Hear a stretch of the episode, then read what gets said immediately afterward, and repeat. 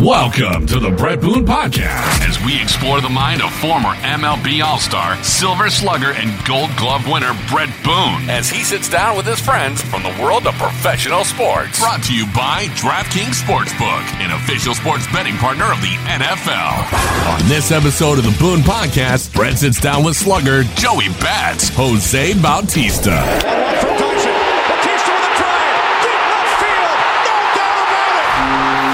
Now, here's your host, Brett Boone. Welcome to the Boone Podcast. I'm Brett Boone, and today on the program, I'm joined by a six-time All-Star, a three-time Silver Slugger winner, and he won the Hank Aaron Award both in two thousand ten and two thousand eleven. Ladies and gentlemen, Jose Bautista. Jose, thanks for coming on the program. My pleasure, my man. It's uh It's been a, a while since since we kind of reconnected at the David Ortiz event, but it was a treat seeing you again, and I'm happy you asked me to be on, and I'm excited to be here. Well, thanks. We're glad to have you. Um, all right, I've had a ton of guys on the podcast, Jose. A lot of guys with a, a lot of different stories, a lot of credentials, a lot of Hall of Famers. I don't think I've ever had – you're the first. You're the first I've ever had on that a species was named after you. Tell me That's about right. that. A lot of people. a, a weevil, right? An insect. Robert Anderson yes, discovered we, it. It's kind of weird, you know. I wish I could tell you more about it, but it's not like they need your permission, apparently, to do these type of things. And not that I mind it at all either. So uh, it was a surprise to me when it happens, and I got the news, and I saw it on the internet and whatnot. So I didn't know if it was meant to be uh, – Uh, I don't know, like uh, flattering or not, but I decided to choose that path and, and t- uh, consider it an honor. And it was kind of cool now that I know that something's going to stay in uh, perpetuity for the rest of time as a species of an insect, more specifically a type of beetle is now apparently named after me. I, I, I would definitely take it as flattery. Anything, anytime you get anything named after you, and I think the guy was Robert Anderson. I think he's he's Canadian, and that was your time when you were in Toronto. So yeah, I would say it's definitely flattery to have anything. Na- there's no uh, there's no Josh Donaldson Beatles. No, there's not. There's only a Batista Beetle, and uh, to be quite honest, it's it's kind of cool when you think about it for a minute after you get the initial shock out of your system. It is, it is kind of cool. It is cool. All right. Uh, you're born in the Dominican Republic. And, uh, you know, recently I've had um, Adrian Beltre on. I had Albert Pujols on, and they talked about it. Tell me about um, what it was like for you growing up, not only in the Dominican, but just Jose Bautista. Take me through your childhood. Yeah. So I, I grew up in nineteen eighty, October nineteenth. Uh, So we just kind of want you to place yourself there in the in the in in the time that uh that I grew up. Uh, you know, third world country, but I grew up in Santo Domingo, the biggest city. Uh, second biggest city is Santiago. So we're an island of about ten million people today. Back back then, I don't know exactly how many, but obviously less. Um, and we're just a little bit behind in times back then. Uh, not as much as now. We're pretty pretty much caught up with technology and everything. So. Pretty much a, a big city now.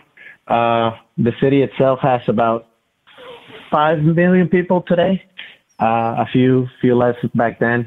But I grew up as a middle-class child uh, in a in a family of both professionals.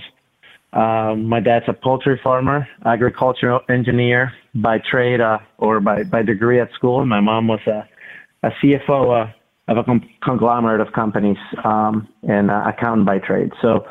Uh, educated household, education was preached upon me uh, to be the priority, and both professionals.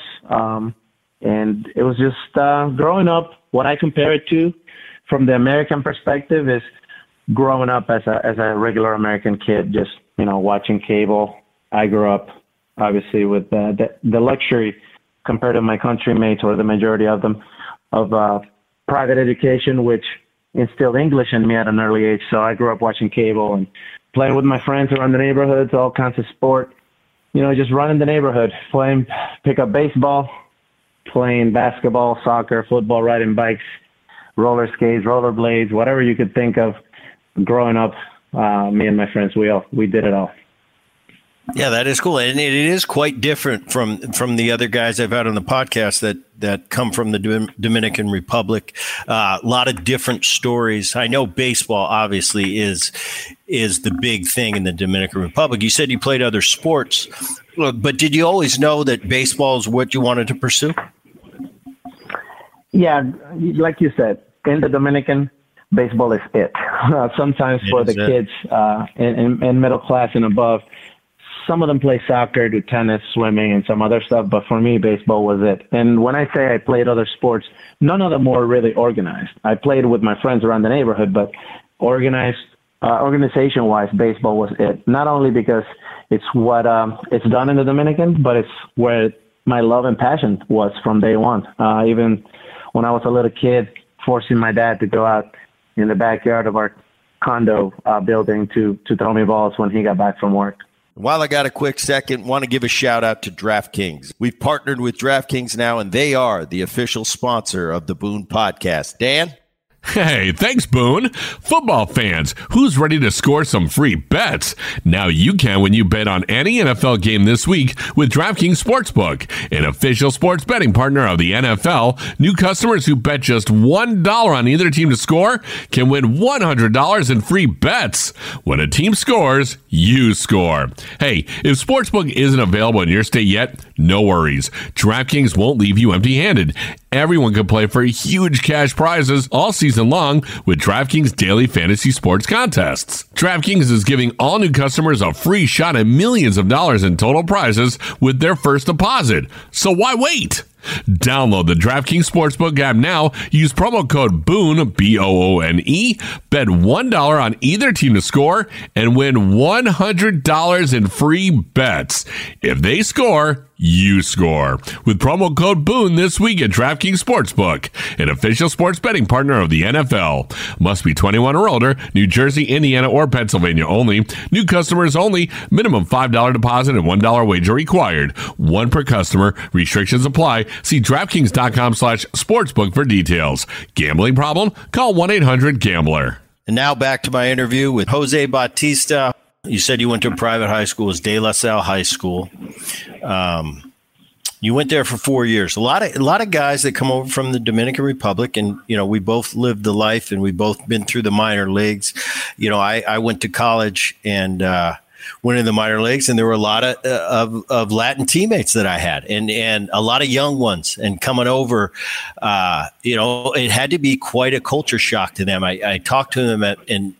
And it's fascinating to me, the life they led. And a lot of ki- a lot of these kids over there, they sign when they're sixteen years old and they just come to the United States and they really don't know English. And it's got to be a tough thing for them uh, adapting. I mean, it, a lot of most of them do and, and go on to have careers, but that's not always the case. You went uh, through high school. Tell me a little bit about the recruiting process for you. I know you went, uh, you had some offers from the Yankees, from the from the Diamondbacks, and eventually the Reds. And, I, and I'm really interested at this. The Reds offered you three hundred grand. I think you agreed in principle. There was a there was a changing of of of the ownership or something. They ended up reneging. Take me through that a little bit.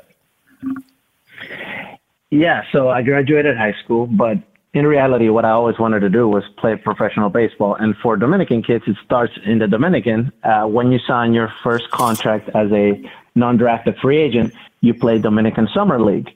So I tried as hard as I could um, to put myself through that system and get the best offer I could. And the best offer uh, initially came from the Diamondbacks. It was about forty grand. And, um, you know, I, I thought education, and me and my family thought, you know, and uh, between, you know, in reality, I wanted to play ball. My family was like, your education is, is more important and worth more than forty grand. So they kind of uh, pushed me in the in the say no direction. So I, I did that.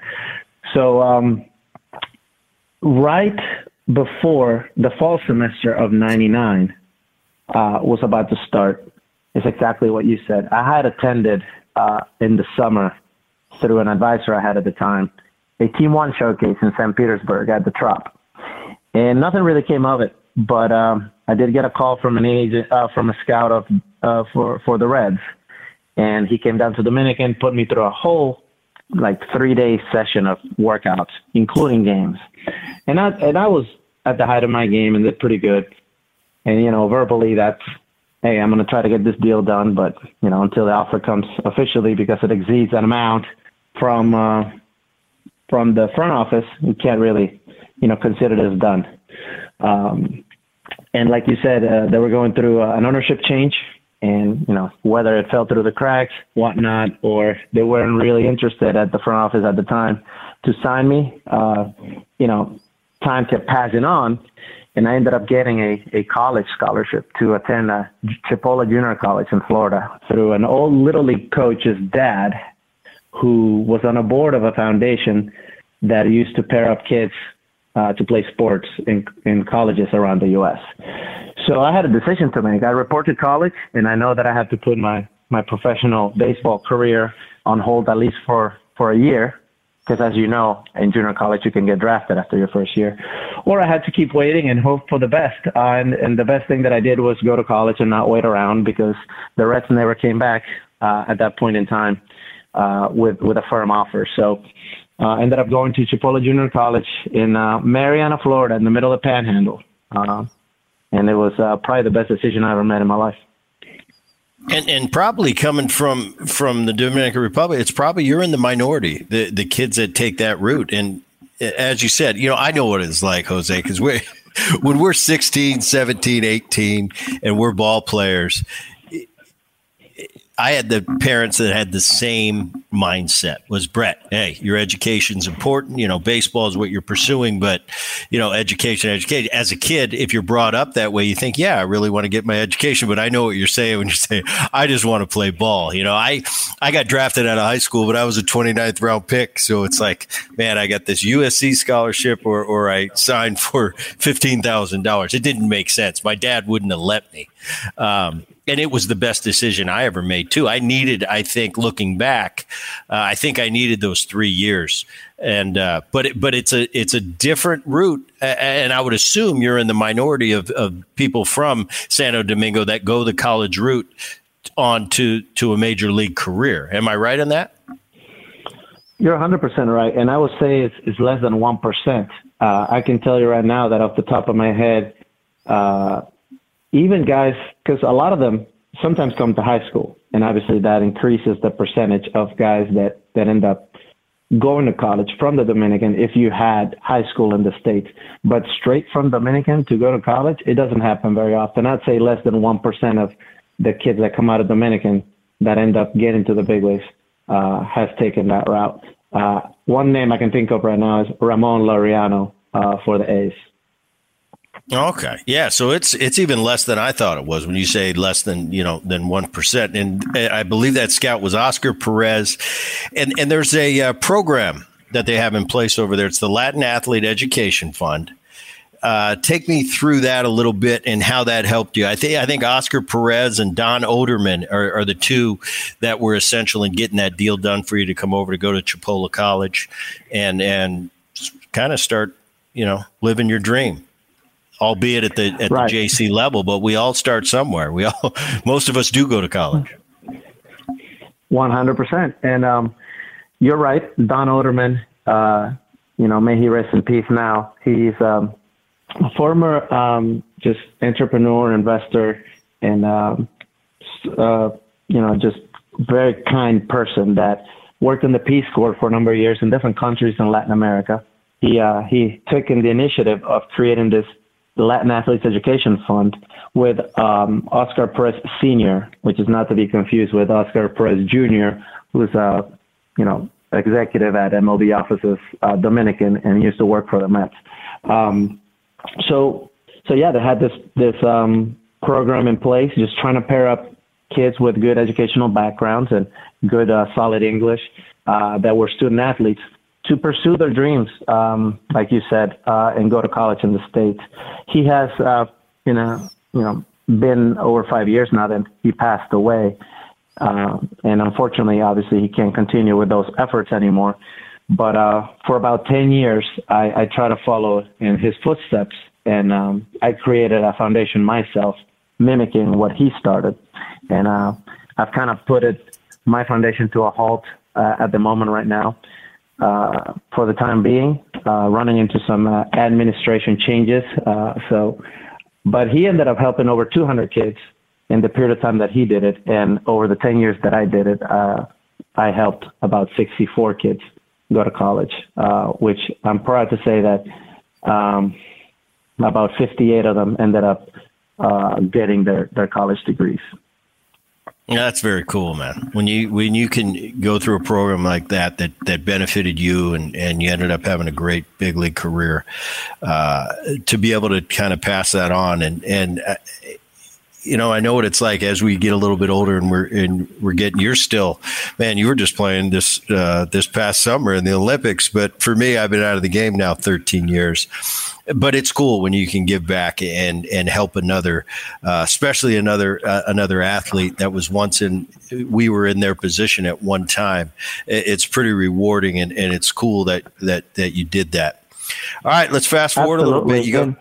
He, he, here's what this program worked, because not only were they finding ways to pairing you up and getting as much uh, financial aid or athletic scholarship that they could, uh, you know, within what the N C double A allowed, they were plugging in the holes if there was any financial gaps, uh, but also they supported you. They were like really the backbone, because like you said, there's a cultural shock, and there's you have to learn now to go uh, – post-high school studies in a different language, not your native one. And granted, most of the guys that that came over had to prove and show that they were bilingual, but studying in English is one thing, being able to speak it is another one.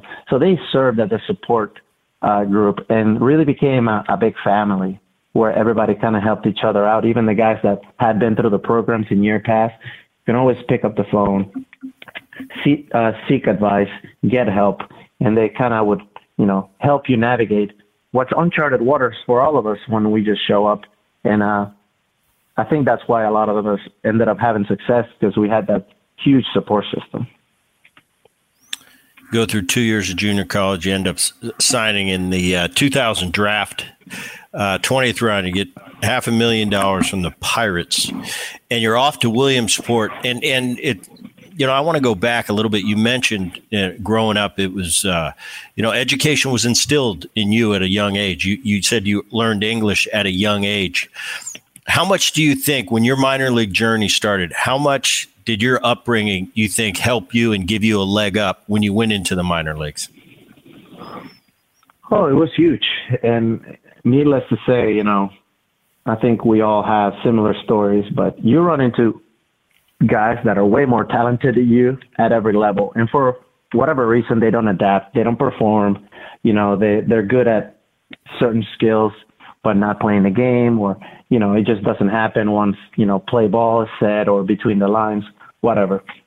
But I think having that ability to communicate and understand instruction and know exactly what the coaches are looking for, what they want, what the scouting director or the farm director is looking for, what is needed to go to the next level. It's not always just stats. It's not always just perform. You know, the development has to be going on a trajectory that you're going to show promise and elevate that feeling as much as you can through the minors as you get to the big leagues. And for me to be able to communicate with all of that staff uh, twenty-four seven every single day was huge, because most guys, unfortunately, from the Dominican don't have or didn't have that ability at the same time.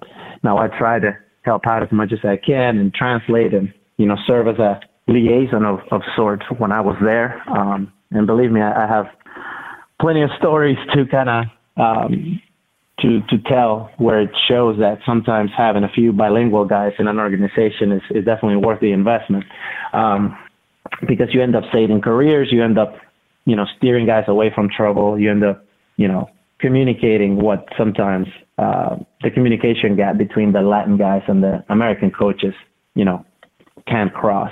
And obviously things have improved greatly in the last twenty years since I started my minor league career, and the infrastructure that most M L B teams have today. Uh, but it, it helped tremendously uh, when I was there twenty years ago in the minors, uh, just helping translate for guys and helping them out, you know, in different minor league cities, you know, signing leases and uh, renting uh, furniture and, you know, picking them up uh, and taking them grocery shopping, you know, and the feeling was mutual, and they reciprocated in every way that they could, uh, how they could. So it was um, a two-way street, and uh, they helped me out as much as I helped them. Support for the Boone podcast is brought to you by Manscaped. And guys, when it came to the equipment I used on the field, it was so important. From the bat I used to the glove I used to the spikes I wore. And when it comes to personal grooming, just as picky, Manscaped just launched their fourth generation trimmer, the Lawnmower four point oh. Join over four million men worldwide who trust Manscaped. Imagine shaving with a sleek, well-designed, and optimized trimmer that makes shaving time your favorite time in the bathroom. I'm one of the first people to try the new four point oh, and I'm blown away by the performance, the craftsmanship, and the details on the four point oh are next level. Also, the underwear. The underwear is unbelievable. They're as comfortable as any underwear I've ever worn. Get twenty percent off and free shipping with the promo code BOONE. That's promo code BOONE at manscaped dot com. And now back to my interview with Jose Bautista. You went to Williamsport, uh, then you played in the South Atlantic League, and then you played uh, you played in Lynchburg, and that's the, that's that old Carolina League. I played in Lynchburg. They were the they were the uh, I'm trying to think when I was coming up. They were they were the Red Sox back then. They've changed affiliations so many times. But you uh, in two thousand three, after the two thousand three season, uh, Orioles took you in the Rule five draft. And that's a real interesting thing. Right. And, and and I'm sure since since then, throughout your travels in, in big league baseball, you've seen you've come across a Rule five uh, draft.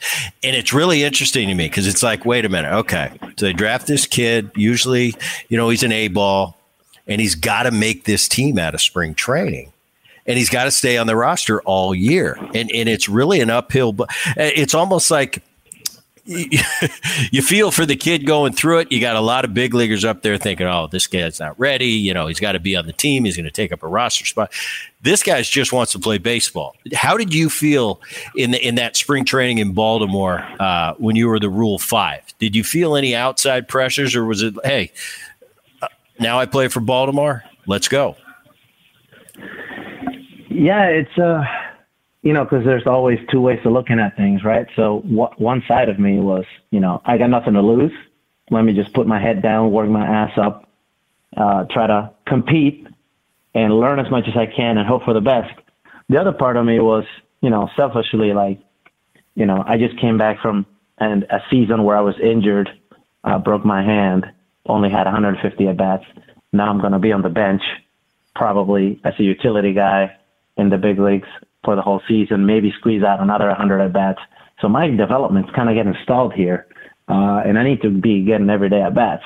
Almost a little small part of me um, wanted to, you know, just go through my regular development in the minors and, and continue with my chase to the big leagues. But again, the other part of me was like, well, you're going to actually be in the big leagues, even if you're not playing. So um, I took the advice from the little guy on my right shoulder, And uh, and I put all my efforts in, into uh, just, you know, putting my head down, working as hard as I could, uh, learning from everybody, and um, just absorbing everything that I could, because eventually I knew that I was going to have to go back down, uh, most likely, and uh, work my way back up. So now that I'm here, I might as well learn everything that I need to do. So when I come back up here, I never I never go back.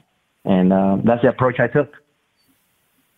Do you have any idea what that two thousand four? I, I was studying up before before we jumped on this podcast, and I thought, wow, oh four. I don't know that I've ever seen that before, but you make your debut in oh four. You get claimed off of waivers by the, the Rays. twenty-five days later, uh, you get purchased by the Royals. Royals trade you to the Mets. You don't even have time to stop off and, and try on your Mets uni. And you're back to the Pirates in the same season. And you, your head's got to be spinning. How was that year for you? And it all could have been avoided if the Pirates would have put me in the forty-man uh, the previous fall, right? So uh, it was crazy. But, again, my perspective was horse blinders on, nose to the ground, learn, learn, learn. So I was looking at it from the positive end of the spectrum at every step of the way. I was learning from all kinds of different coaches, different styles, you know, different clubhouses, different veterans, different leaders. Um, and uh, I was a part of four teams uh, that I actually suited up for. And like you said, I was part of five rosters, which is a record, by the way, if you want to put it in your trivia I was going to say, it's got to be uh, a record. I was the only one, uh, at least at the time. I don't know if somebody's broken it since, to be a part of five different rosters in, in one season. But I learned from guys like Lee Mazzilli, Lou Piniella, Tony Pena, uh, Lloyd McClendon, and all kinds of veteran guys in different clubhouses. And, um, you know, I I learned a lot. And it probably served me down the road uh, to be the player I ended up becoming, you know. two thousand five, you only get to play in eleven big league games. And uh, in oh six, you get your chance. And you start off and you hit two fifty-three, fifteen, and sixty-three. oh seven, similar year, fifteen and sixty-three and oh seven. Uh, and you're off to Toronto. Um, and that would be, what, your sixth? The sixth straight. Although the Pirates were twice, so this is your fifth. But you're going to Canada. Um And you're going to end up being there a long time. You you play in Toronto from oh eight to, to seventeen and had some had some big time years uh, in Toronto. What was your first thought when you were going going across the border and going to play for the Blue Jays? Just an opportunity, or or was there any differences for you? You're already you're coming from the Dominican to, to America. Now you're going from America to Canada. Not that, that it's it's a big culture shock from America to, to, to Canada. There's little little differences. But what was your thoughts going to Toronto? Yeah, at this point, you know, I've been in the States for close to ten years between college, the minors, and Pittsburgh. And right. uh, getting the call to go to Canada was just, you know, a little bit of a fresh of breath, uh, breath of fresh air uh, because the situation in, in Pittsburgh had kind of, you know, not been the ideal one for somebody that's trying to stick in, on a roster, for me at least. You know how it is when you're uh, part of one management's crop, and then they change G Ms and they change the manager, and they have a, uh, all kinds of new ideas and ways that they want to do things. And, you know, sometimes the roster gets thinned out. And, and uh, like you said, and with my stats, I was holding my own, but it's not like I was tearing it up. I wasn't, you know, putting up all-star numbers. But um, um, so, you know, I looked at it as a fresh opportunity. I kind of looked at the roster real quick and saw that they were stacked at the moment. Obviously, American League East, much different than N L, N L uh, Central at, during those years, uh, with the exception of the Astros, who were big spenders and had all kinds of superstars. Um, so, you know, I, I was like, man, I might not be playing every day, but again, got to make the best of this, um, you know, and uh, ended up working out. Uh, when I came in there, they, they put me in the office like it's customary when you get traded, and, you know, the G M and, and the manager said, you know, we, we don't know what's going to happen here in the next couple of years, but we see you as a movable piece, so be ready to go every single day in case they, some some of the veterans need a day off here and there, um, and, and try to do your best, and we'll see what happens. So stuck around the rest of oh eight. They um, tendered me an offer uh, instead of, uh, you know, letting me let me go out as a non-tender, show up next spring training, same kind of deal. Uh, but at the deadline of oh nine, they ended up trading most of the team away. And uh, that's what the opportunity came about. And I had a strong September and kind of earned a position in the everyday lineup for, for two thousand ten. And then, you know, I just two thousand ten and eleven were my, my big time years. They're unbelievable years. And I mean, in, in two thousand ten, I want to I want to talk to you about between oh nine and ten. Was it anything other than you knew you were going to be in the lineup every day? There had to be something different. Tell me about the leg kick. I've I've had I've talked to Josh Donaldson, who was a who was a teammate of yours at length. Uh, I worked with in the minor leagues with the A's when he was with the A's, and we talked about that leg kick and how lethal it can be.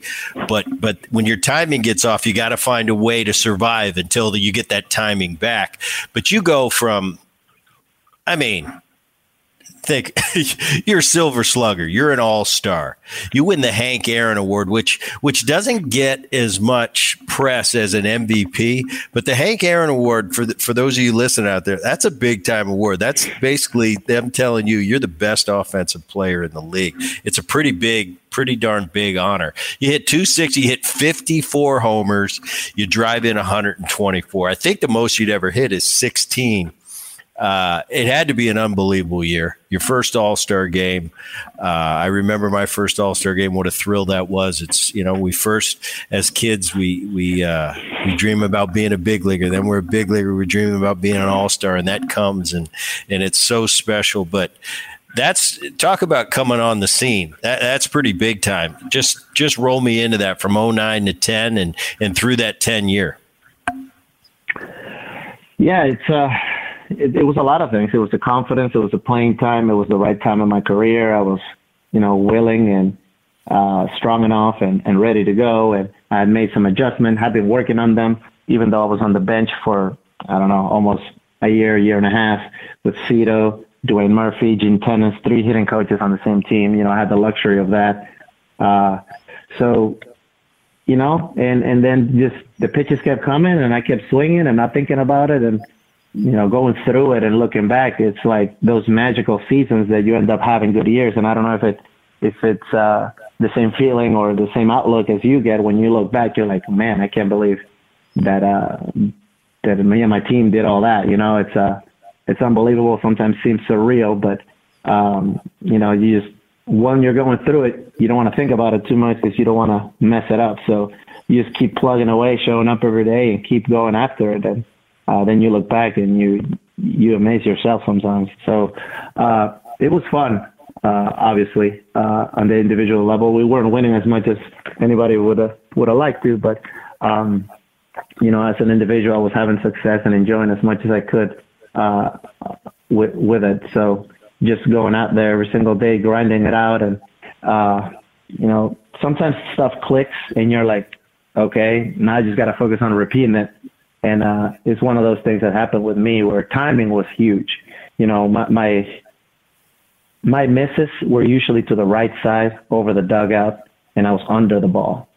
And, you know, Cito, Dwayne Murphy, and Gene Tenace were like, you know, if you could just be on time more often, more consistently, you would you would have more consistent results, and you would be able to aggressively attack the ball instead of defensively fighting it off because it's already on top of you. And I could never make sense of that. And they just kept hammering away at that and telling me, you got to get started earlier. It's not about necessarily putting your down early. It's starting your load early, during earlier during the pitcher's delivery, earlier during the pitcher's delivery, and doing it slow and controlled so you can pull the trigger when you want. And, um, and you're swinging the bat, the bat's not swinging you, that kind of thing. And they just kept hammering at me with that. And I was working out in the cage and batting practice for, you know, that period of time when I got traded in oh eight till I became a, a regular in uh, two thousand ten. So I had a lot of work. And obviously during those times, and, and we haven't touched upon this, but my first ten years of professional baseball, I played winter ball. I played for Licey Tigers in my hometown, Dominican Republic. And um, that also helped me, you know, go and work on stuff, which you always try to win championships there too and win games, but it's not um, it's not like you can practice things in the big leagues like you can in winter ball. So, um, you know, I just kept plugging away, plugging away, plugging away till, till I got the opportunity and things um, just started clicking, feeling good and made sense. And I was just focused on going out there and executing. You know, it's a completely different mindset when you show up every day going to execute, instead of what do I have to do today to justify my presence in the in the in the lineup tomorrow. You know, it's a completely different feeling, and it's just, it lifts you up and gives you more confidence, and you just you reach that level that you thought was possible, but you kind of I, I at that point I never got to it. The closest thing I got to it was my JUCO days because obviously competition wasn't as good, and then my two thousand five year in Double A after I was Rule five in oh four, and I had to go back to the minors, you know, in oh five. So, um, you know, I, I always felt like I could contribute at, at the big league level, but to do it in that way, uh, you know, I even surprised myself, and I, I've said it before, and I, and I'll probably say it for the rest of my life. But I wouldn't change a thing. I enjoyed every single second of it, and it was unbelievable just being one of those guys that the team can rely upon on a day-to-day basis to try to, you know, beat whoever we were playing. And you and you and you touched on winter ball versus the big leagues, and and it, it it's so right. I, I through my career, I, I had a couple years where I had to make big changes in my in my setup, in my swing, and you know the the layman question is, well, why don't you just do it in July when you were struggling? I said, you don't understand. You don't just go from a closed stance to an open stance in the middle of a big league season. These guys are too good. That's something you got to do in the off season, and it's repetition and it's repetition and it's repetition. I often kind of I don't know if it's quite comparable, but it's almost like a golf, like a P G A Tour guy with his golf swing. If he's going to have a swing change, he doesn't just work at it on the range And, and bring it into the tour next week. This is something that's that's months and months of work. And you and you mentioned winter ball. You could work on a little bit because it wasn't as important. It wasn't going on your bubblegum card in the big leagues. So you could work on some things you wanted to work on. Is that is that how you approach winter ball?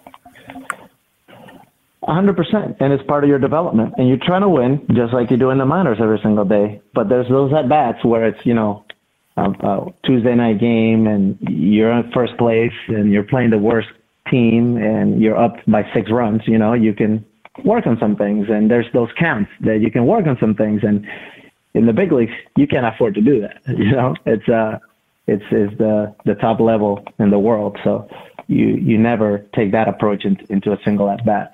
Um, so yeah, winter ball helped me tremendously throughout uh, the early Well, I can't even say the early days. Half of my career is is, is the right term, uh, just to continue to get better year after year.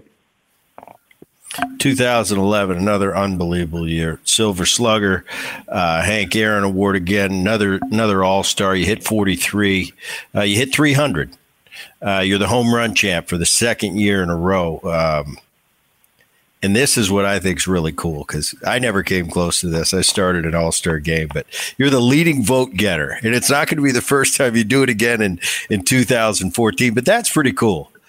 Because we know as players, you know, every year we sit there, and, and I'm sure you had years like this, where everybody goes over the All-Star roster and you go, oh, this guy got screwed, he got snubbed, he got snubbed, oh, he shouldn't have made it, but he made it. And a lot of times the fans, you know, the fans are the fans, and they have the right, and, and they come watch us, and they pay for a ticket to to watch us play. They're a big part of what we do in our livelihood. But the fact that they voted you in, that that had to be a pretty cool thing. Like we were talking about you getting named after a species. I didn't know how to take it at first, Boone, but but as we went on, I take it as a compliment. As much as it's not really important, going to the All-Star game is always an honor. And it's not the most important thing, but but being the leading vote getter, that had to be pretty cool. Like, wow, they appreciate what I'm doing. You're one hundred percent right. And at the end of the day, we play this this game because the fans do support us. But just to know that they think of you highly enough um, to vote you as a lead vote getter into an All-Star game was the um you know the the biggest compliment I could ever have. Uh, and it just shows you that, you know, and I think you might have been playing uh, when when these commercials came out, you know, the chicks dig the long ball. I mean, all kinds of fans dig the long ball. So because I was yeah. hitting those home runs, obviously the fans were loving it. And they were showing their support and their love in the in the in the voting for the All-Star game. And I could uh, I could thank them all I want, but it doesn't really reflect how it, it makes you feel at the end of the day when we know that the games the games play for the fans. And they're lead, they're voting me the top vote getter. You know, for me, it meant the world. Yeah, pretty awesome. Uh, you had a run there six years in a row. You made the All-Star team every year. Uh, you hit twenty-seven, thirty-eight, thirty-five. In two thousand fifteen, you hit forty again. Um, and I was just thinking about it. You know, I had a little bit of a run in the early two thousands in Seattle where that city was on fire. And it was a fun place to play in Seattle and, uh, and to be a Mariner at that time. and you walk around the city, and you and, and it's a big deal when the players are walking down the street. Um, how did Canada embrace you? It had to be pretty awesome. I mean, you went to six All-Star games in a row. You're doing commercials. You're kind of the talk of the town. How did that affect you? And I think because of everything you'd been through and, and your upbringing, you probably handled it a little bit better than the average guy that gets this enormous amount of fame uh, really quickly in, in, in a new country. But uh, tell, tell me what it was like for Jose, Jose Bautista just walking around that city of Toronto during those years. Uh, man, it was great. people, people pretty cool. Just like, just like, like with the votes, people uh, were digging it, and they were, uh, you know, showing their their appreciation for you uh, every time they saw me and my teammates down the street, because it ended up turning into a, a pretty competitive uh, ball club eventually in Toronto. We were we were uh, the talk of town, because at the time, hockey wasn't working out, basketball wasn't working out, M L S wasn't working out. We were, you know, the team that was competing uh, the best at the time. So we all were enjoying it. But on the personal side, yeah, every time I walked outside, and, and I, even to this day, I, I go to Canada, or Canadian people see me anywhere, they show me the love. And uh, I love them back just as much, because I appreciate the fact that, you know, they let us into their household every day at seven o'clock, or they come to watch me play uh, at the stadium. So it's a big commitment for baseball fans, and just to see that kind of love and, and support is, is outstanding. And it's uh, it's one of the things that you end up appreciating even more after you stop playing the game. sixteen and seventeen, you had twenty-two, twenty-three. In two thousand eighteen, you end up playing for, for three different teams, Atlanta, New, New York, and the Phillies. And that ends up being the last uh, year that, that you played in the big leagues. Um, I want to talk about the W B C. Now, you've been a part of that. Um, you played in the World Baseball Classic in oh nine and, and two thousand seventeen. And uh, I'm wondering, how it, how much does it mean for you to be able to sit sit there and play in a series uh, representing the Dominican Republic? It's, um, you know, a different feeling of proudness and patriotism that, that kind of just comes out of deep inside of you. Um, I'm sure you ask any, any American guy that has a chance to put on the Team U S A jersey, and they'll tell you the same. And it's probably obviously the same for, for a guy in each particular country, but just all those thoughts and emotions that get evoked of your hometown and when you grew up, and then now how you're representing your flag in international competition. It's, It's um, obviously the big leagues is, is the top level, but on the international stage, on the, you know, non-professional side, this is as high as you can go. And um, is uh, something that I, I would partake any single chance that I get. Obviously, my playing days are over now, but um, whenever they called, I was answering, and I made myself available when I could. I made uh, I missed the the edition that was there, I think at thirteen or fourteen, in between the oh nine and seventeen, because I just had surgery on my wrist and uh, I couldn't play. But uh, those two tournaments were uh, also some of the, what I consider the top ten highlights of, of my complete base, baseball car- career in general. So um, even though we didn't make it very far in either tournament, uh, still super proud, and um, I could not have been more excited to represent my team in both of those tournaments. Yeah, it was cool. I got to play, uh, I think it was eighty-nine. Yeah, I think it was a, it was my sophomore year in college. And, and this is back when they didn't take any professionals. It was all, all college from the United States. And I got to play on the national team. I, it wasn't an Olympic year, so it was like a Pan Am Games or something. I got to go to Cuba. Uh, got to see, you know, Fidel. He showed he showed up. Got to see, you know, got to walk around the streets of Cuba and see, wow, how how lucky we are to to live where we live, and and what the people, especially at that time, how they had to live their daily lives. But it was a, it was an interesting uh, experience for me, and but it was it was cool, it, you know, because you'd catch yourself in the mirror and you have that U S A jersey, and it's and it's pretty special to to represent your home country. You got to do it this year in or last year in two thousand twenty. You played in the Olympics. You guys won a bronze. This has been two years since you played in a big league uh, a big league game. How was that for you coming back? Did you feel like you were the old wily veteran trying to help these kids out and t- teaching them how to play the game right, or did you just go into it and enjoy yourself?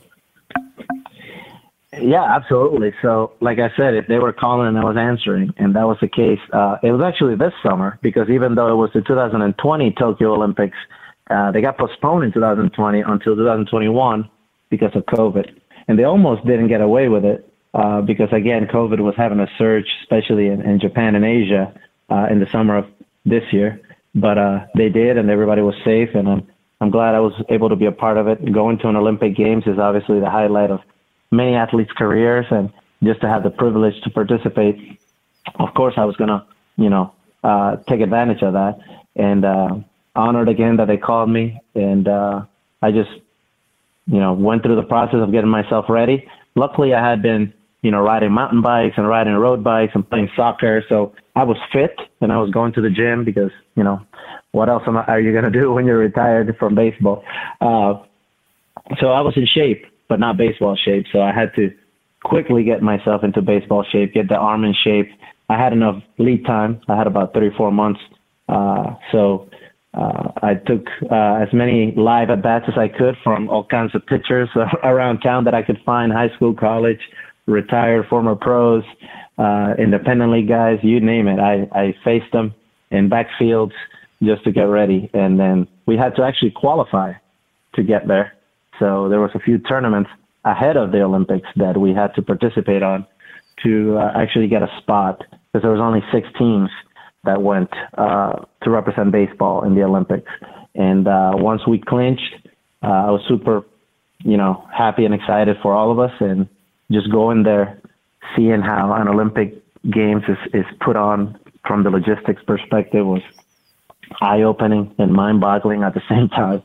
But uh, uh, from the sport perspective, it was it was amazing to see all kinds of people from different sports all over the world, uh, and everybody coming together, uh, united by sport, to celebrate the Olympic Games uh, was was also unbelievable. So a huge learning experience, a uh, huge humbling experience uh, to be in, in the same breath as some of those athletes that that were participating in, in the Olympics. So uh, it was an overall unbelievably successful and enjoyable experience. And anybody that has a chance from the baseball side of things to participate, uh, I would highly recommend them doing so. And even though they're not going to be, baseball's not going to be in the next edition in France uh, for the Olympics, it will be back for L A and the one after that. So uh, I'm hoping that Team Dominican gets to go back there and Uh, win another medal.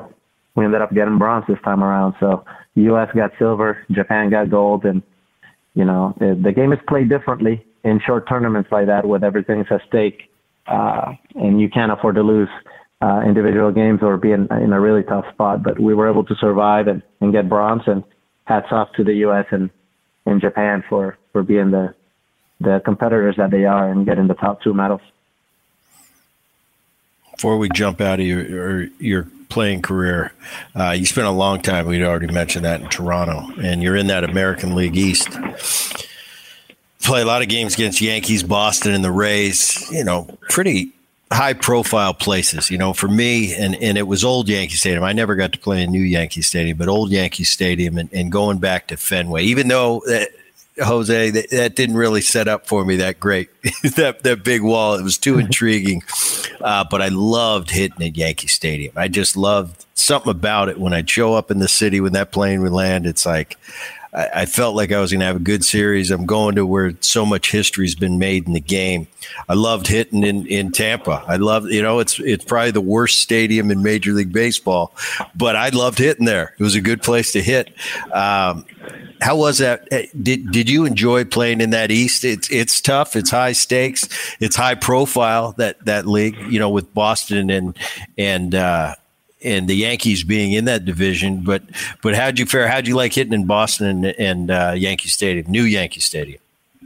Well, you hit in both, didn't you? I, I hit them both. Old Yankee Stadium. You hit them both. All right, Stadium. Tell me the differences, because I went back. I went to visit my brother and just watch a game, and I was I was coming down to the clubhouse, and, and a lot of the guys that, that, that are still there, the guys that work there, you know, uh, the security guys that that were worked at the old stadium, and I walked in, and they were like Booney, and I felt, oh wow, they they kind of remember me. It's been thirteen years, but I said, all right, one question for you, and this is before I even watched one game.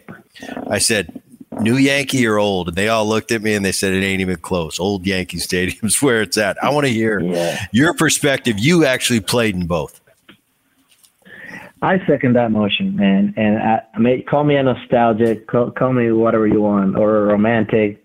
You know, I, I just, I have a thing as a baseball player that, you know, I play with my emotions on my sleeve every day, or I used to, uh, but you know, I always find different ways to, to continue to drive myself and push myself, and just knowing, you know, that the history is there, that all these superstars play there, stepping into the box in the same place that, you know, Ruth and others played. You know, to me, that was, that was huge.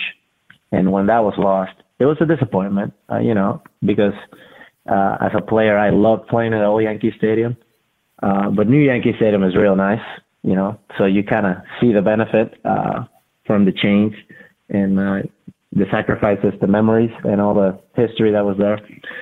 But hitting-wise, as a player, I feel like the Old Yankee Stadium looked a little smaller in the left center gap, uh, but the ball flies, in my opinion, it, it flied similar.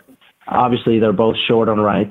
So as a right-handed, you know, batter, if you can go the other way like you did, uh, you were probably happy. I, that wasn't my preferred route to go out of the over the fence. I, I like pulling the ball, and that's why Fenway was more of a, a good match for me. That even though the wall was high, uh, it just seemed so close. It looked like a big old target. And even if I just thought about mentally hitting the ball as hard as I could through that wall, sometimes it just elevated enough. And if not, you got a single or a double out of it.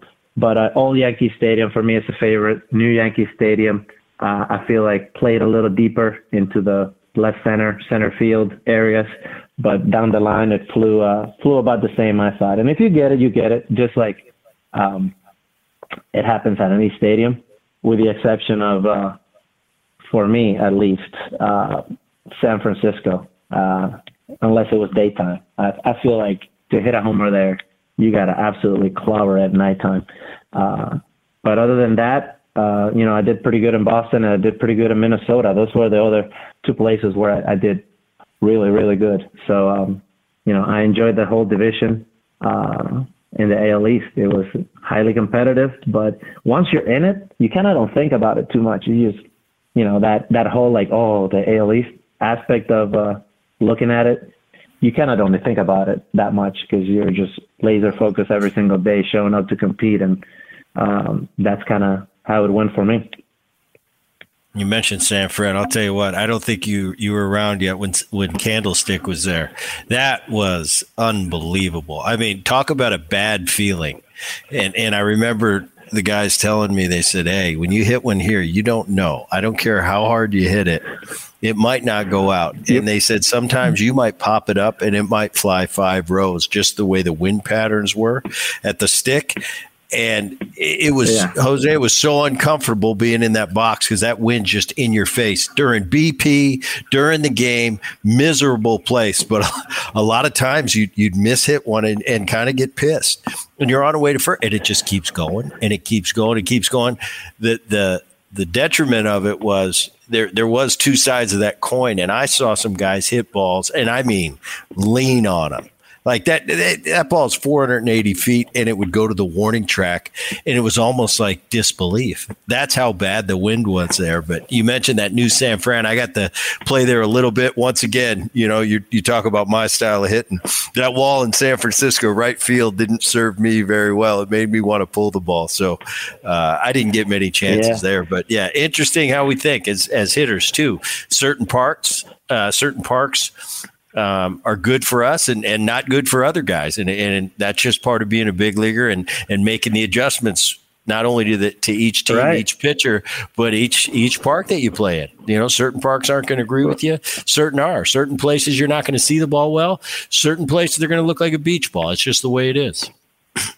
Yeah, I agree with you one hundred percent. You know, sometimes you just look down at the box and, and you try to, you know, dig your cleats in, and either the box or the home plate looks like it's facing the wrong direction, or yes, in the it's wrong crooked. Direction. And they, you look at the mound and you're like, why is this guy so much on the left side?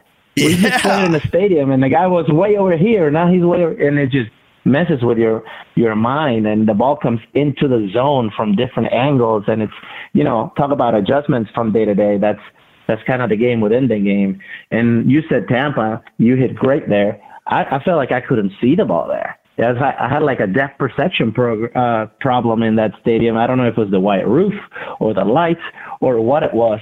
And it felt like the mound there was twice the size of other places. And, you know, you ask guys around the league and they all have their different things at every different stadium. And, you know, maybe it's an idea for somebody to compile all those little things at some point. But it's uh, it's it's cool how everybody has their things at different places. Yeah, I went to, I used to go to Baltimore, Jose, and this is back when Baltimore stunk. I mean, they were never winning. Uh, it was Camden Yards. It was a great place to hit. The rest of my teammates couldn't wait to get there. And I was like, oh, I just don't hit good there. I don't. And I, and it's almost like I psyched myself out after a number of years that I wasn't going to have a good series. And if I did, it was like lucky. I'd leave there and be like, I can't believe I got, you know, four hits in three games. Usually I get two. And uh, it, it's amazing, though. It's the game, and, it, and it's so weird. There's no rhyme or reason to it, but we're all different, and, and that's what makes it great. All right, I got this question. Joey Bats. Where'd it come from? Who named you Joey Bats? All right, so the story with Joey Bats. It, uh, so in Pittsburgh, you know, Uh, I think it was oh six or oh seven. You know, one of my first years there. I'm still trying to grind my way through, you know, uh, being in the, counted on as one of the, the guys on the team. And, you know, there's vendors like, you know, at every stadium. And there's this dedicated guy to the people behind the plate. And he's uh, he's like, you know, whatever, selling his sodas or popcorn or whatever they, they're, he was selling. I can't remember. But he... um. He starts, you know, as part of his spiel, you know, trying to like get people to buy his stuff. He, when I was on deck, he started calling me Joey Bats, Joey Bats. And somehow it made its way to the cabin upstairs for the T V um, broadcast. And uh, I can't remember if it was Steve Blass or, or who it was said it on, on the air. So it just kind of started there and everybody just picked it up, and it traveled with me to Toronto. And obviously when, when I started uh, playing better, Uh, you know, the name kind of got augmented with it, but it started in Pittsburgh with one of the vendors behind the plate. Um, and it's a shame I can't remember his name, because he definitely deserves the credit for coming up with it. Favorite favorite hitters for you to watch when you were playing? Who were the who are the guys that it was worth your time to go out and watch guys on the other team hit B P? Well, Manny Ramirez.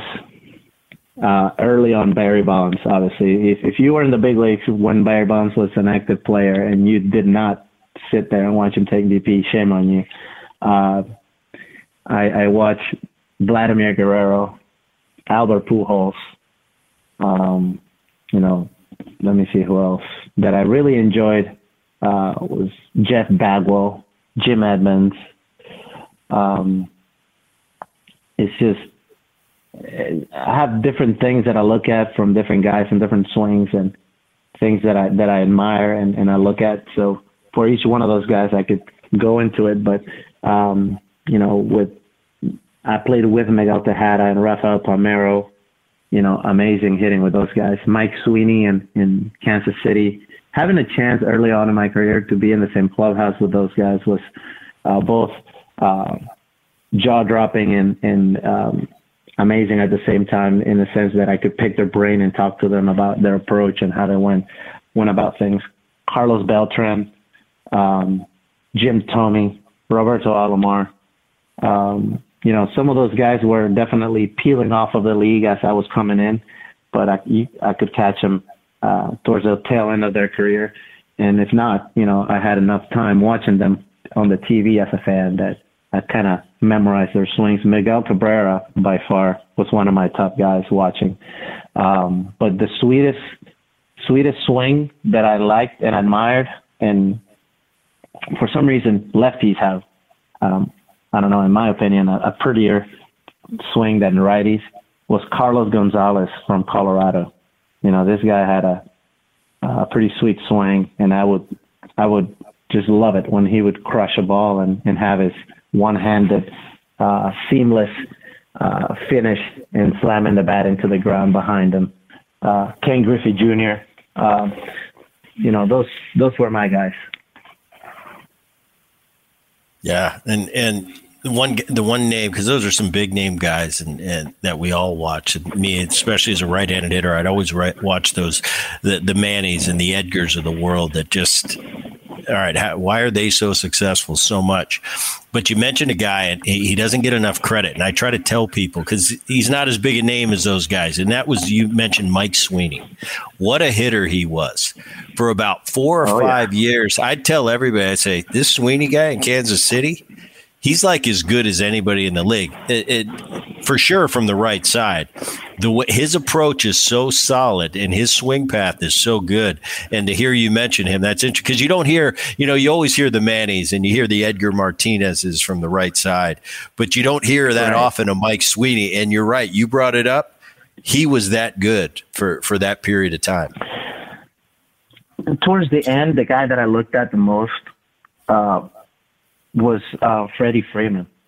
And it, it, it was just amazing for me to look at him go through his routine, because I played with him briefly in the Braves, like you mentioned, in my last season. And it's, he doesn't really care what it looks like.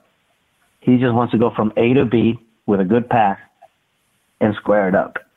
So for B P, he's just out there like flicking balls over third base, not really like getting into them. He's just working, working every pitch. He doesn't take a pitch off. And most people are having a, an explosive swing or a pretty swing, or looking for the ball to carry or to travel far, or to stay to stay through it inside the ball or go the other way. He's just there like precision, like Conor McGregor says, just like hitting it right in the dead center and just playing with it, putting it wherever he wants, like placing it all over the field. And it doesn't look, you know, the most graceful swing, but you can't argue with the fact that he goes from top of the load to contact with good pass, probably more effectively than anybody playing the game uh, right now in the big leagues. Biggest influence in your baseball career?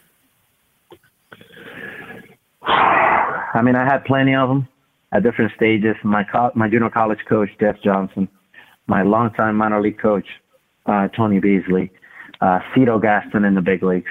Um, you know, those would be the top three ones that, that I can uh, remember. But, you know, uh, I took something from every manager that I had if I was exposed to them for, for an extended period of time, say more than more than a month or so. Um, and I learned something from, from all of them. Uh, John Farrell. Um, uh, it's just, you learn and pick up different things from every one of them. Jim Thome, Lloyd McClendon, Lou Piniella, like I mentioned before, Lee Mazzilli, uh, Tony Pena. It's just, they all had an influence in me.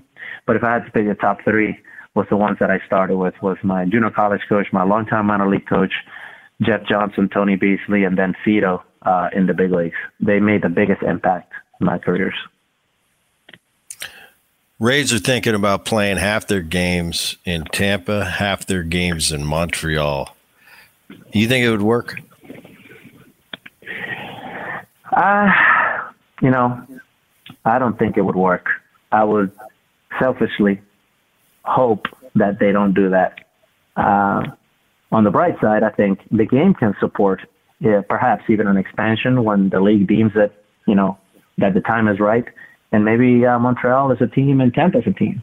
But I think the Tampa community, and I live here uh, full-time now, as you know, for the last ten years, uh, ten, eleven years, I think that the market can support uh, this team for the rest of time. Uh, you know, I don't know necessarily what the details of their situation is, you know, contractually with the stadium and Sam, City of San Pete versus, you know, the potential in Tampa. And I know that they're looking at a bunch of different things, but I, I certainly hope that the team stays in the Tampa Bay area um, for the time being and for the foreseeable future, as I'm planning to be here. So I, I hope that I have a, a team, a local team to root for uh, as a second team to obviously my loyalty to the Toronto Blue Jays.